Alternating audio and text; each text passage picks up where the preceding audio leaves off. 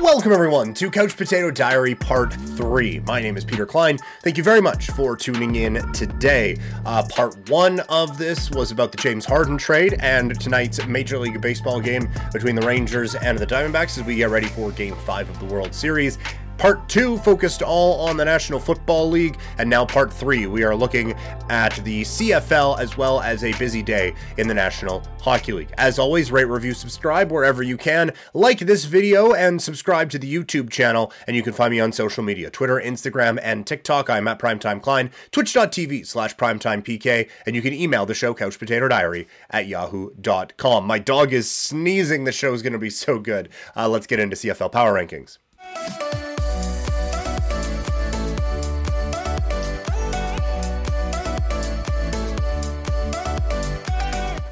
All right, it is the final CFL Power Rankings for the year. We begin at nine with the Saskatchewan Roughriders. Again, just a disaster of a season out in Regina. Um, there isn't a whole lot else to say. I ranted about this last week. If you want to see that, I put them all up all, all over social media. It, it's a bad football team. Um, it's one that now going into this offseason, there aren't a whole lot of spots where you can say, oh, yeah, no, they're fine.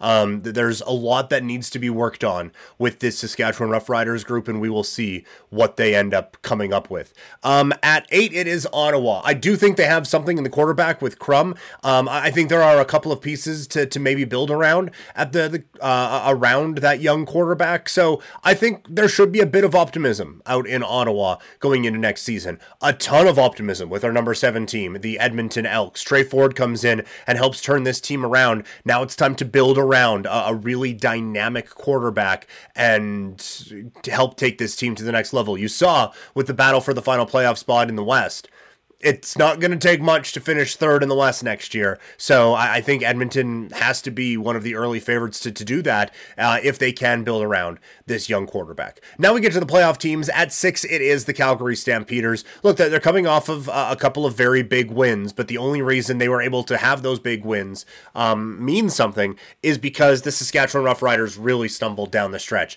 Calgary uh, is a very flawed team. I I don't think they have had a very good year. Six and twelve would tell you just that. But they're going into a matchup against BC.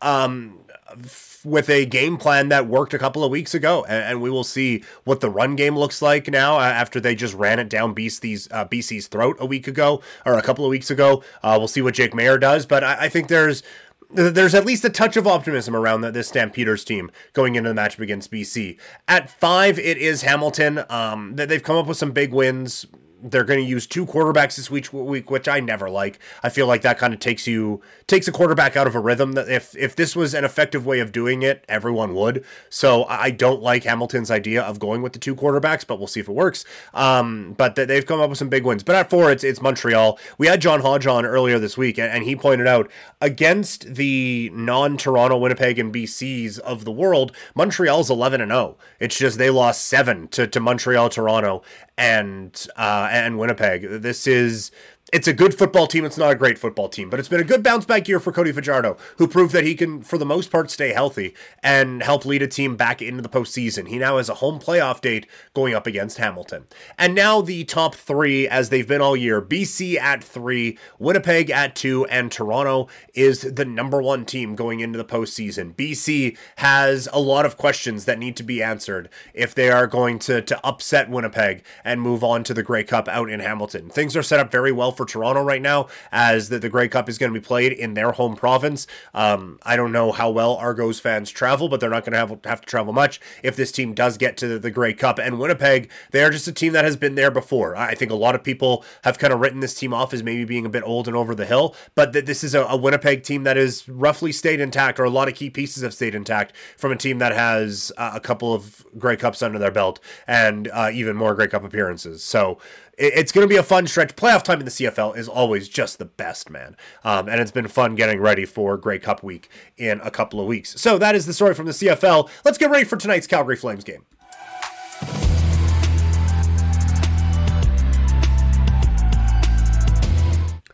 The Flames look to end their five game losing streak when they take on the Dallas Stars tonight at Scotiabank Saddledome. Calgary coming back indoors after a loss outside to Edmonton. And it's a big night for the Flames as former first round pick, I guess you're always a first round pick, uh, Connor Zary is making his National Hockey League debut. Nine assists, one goal in six games in the American Hockey League. He's going to be tasked with trying to provide a bit of a dynamic approach to an offense that is stale and bad right now in Calgary. That they are not generating anything. Um, it doesn't look like there's any system at all. That there's a lot to not be happy about out in Calgary right now. We'll see if Connor Zary can come in and just just save the future uh, of the franchise. That's basically all you're trying to do. Uh, we talk about this a lot on Sportsnet 960, but this is this is a player um, that I think it's a positive that he's getting called up. I just like that you just put the best 12 forwards out there on a night in night out basis, um, regardless of veteran status or whatever. Um, he is going to help out an offense that desperately needs the help. So this is a, a really good boost, I think, for Calgary, and we'll see what they do with it tonight. Obviously, if you listen to part one, I picked Dallas to win this game by a couple of goals, but well, we'll see if Zary can give this team a bit of a boost because we saw last year when they played their best was when some young kids came in and gave them a spark. Um, other things to watch for tonight Calgary has given up way too many odd man rushes lately. If they do that against Dallas, they are going to get their asses beat tonight. This is a really talented, really good Dallas Stars team that um, if Calgary isn't on top of their game, Dallas will just absolutely bury them tonight. And for a Calgary team that has struggled to score goals, going up against Jake Oettinger isn't the best way to remedy that. So we'll see how Calgary can do in that situation tonight. But on their end, Jacob Markstrom's been really good between the pipes, and I think Flames fans should re- feel real positive about the development of their goalie. So I made the pick already. I think Dallas runs away with this one a little bit, but I do wonder if we see a bit more of a competitive Flames team, something they can build on going into Saturday against the Seattle Kraken. Uh, if you think it's crazy in Calgary, let's talk about Ottawa.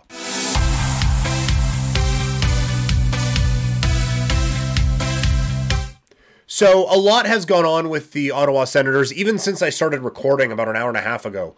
Um, they were stripped of a first round pick. They had the choice to make that a 24, 25, or 26 first round pick uh, because Pierre Dorion did not tell the Vegas Golden Knights that um, Evgeny Dadonov had a 10 team no trade clause when he was moved from Ottawa to the uh, the Vegas Golden Knights. Vegas tried to shed some salary. They were like, hey, we're trading you to Anaheim. And he was like, no, you're not. And that is a big problem. Um, apparently, there's been an investigation going on, and uh, it's been found that the Ottawa Senators were negligent in their duties of telling the Vegas Golden Knights what they could and could do with the player. Because of this, uh, Ottawa has been stripped of a first round pick. And while we've been recording, the Ottawa Senators have fired their general manager, Pierre Dorion, or at least he is, re- I guess he's resigned, um, is the official way of going about this. But they have a new GM. Uh, interim GM is Steve Staios. He was brought in as president of Hockey Ops about a month ago.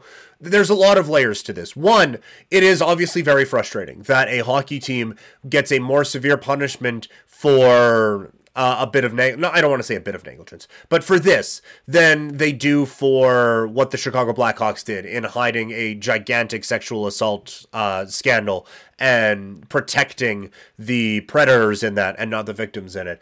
And uh, Chicago just gets a money fine, whereas a, a from a real life hockey perspective, this is a gigantic blow to the Ottawa Senators, and the Blackhawks basically came away from it um, untouched. So that it's obviously very frustrating, and there's no justification for it. Um, that this is a league that has priorities extremely backwards. Their way of handing out punishments is not um, consistent, even a little bit, and they they kind of just do what they want all the time, and it's incredibly, incredibly, incredibly frustrating. From an Ottawa Senator standpoint, this is a huge blow, right? Like it's something that happened a couple of years ago, so it's surprising that it is coming up now. And for a team that is kind of felt like for the last couple of years they've been on the cusp of being able to do some big things, they now have uh, one less asset to work with from a trade standpoint. And look, like from a trading standpoint, um, you really can't use your next three draft picks in, in trades because they're going to be hung up in this whole thing. Um, so that's frustrating for sure. And like it, it sets teams back quite a bit when you miss on your first round pick. To not even get your first round pick can really set a, a franchise back, especially one that's gonna that, that, has some big tickets on the books already and is going to be looking to to add maybe a, a few more as this team starts to progress. You need those players on entry level contracts. The best place to get them is in the first round, and Ottawa uh, at least once in the next three years isn't going to be able to do that. So it, from a sense standpoint, uh, it's incredibly frustrating that this whole thing is going on. From Pierre Dorion's standpoint, like th- this is it's very clear this was something you, you can't have happen. And while he has done a good job of accumulating talent out in Ottawa, he's also mismanaged the salary cap now in a way that has been a hindrance to this team for a, a big part of the offseason and then affected them on opening night in the regular season. So I, I I think that this is kind of a means to an end. It's sounding like because this is all happening in a month under Andlauer, right? Like it's been a wild time out in Ottawa. They they get a new owner. Shane Pinto gets suspended 41 games for uh, activities pertaining to sports betting or whatever. Um, and then Thomas Chabot breaks his hand. He's out for months. And then this whole thing happens. And it sounds like Andlauer was unaware at the time of what was happening, which it just sounds super shady that this is going on. Like it's I don't know what kind of due diligence goes into spending billions of dollars on a hockey team. That that's probably not uh, a burden I'm going to have to carry at any point in my life. But it feels like this was something the NHL should have given him a heads up on when all of this was going down. And um, Andlauer is clearly upset about that, and I think rightfully so. You're spending a lot of money in this investment to uh, try to help keep this team in Ottawa and make this thing be successful. And then it's, oh, by the way, we have two things that are going to dramatically shape the future of your franchise coming up. So just, you know, a heads up um, would have probably definitely been the better thing to do and almost seems like the legal thing to do.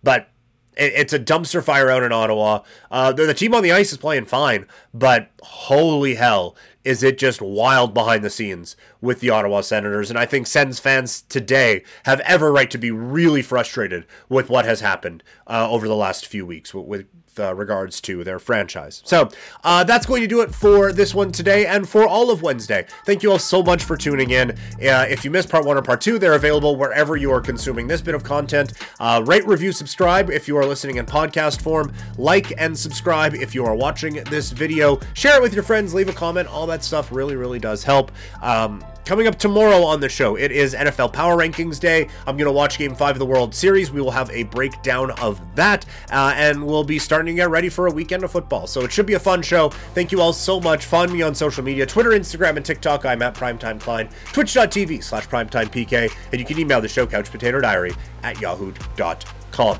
Talk to you all tomorrow. I'm out.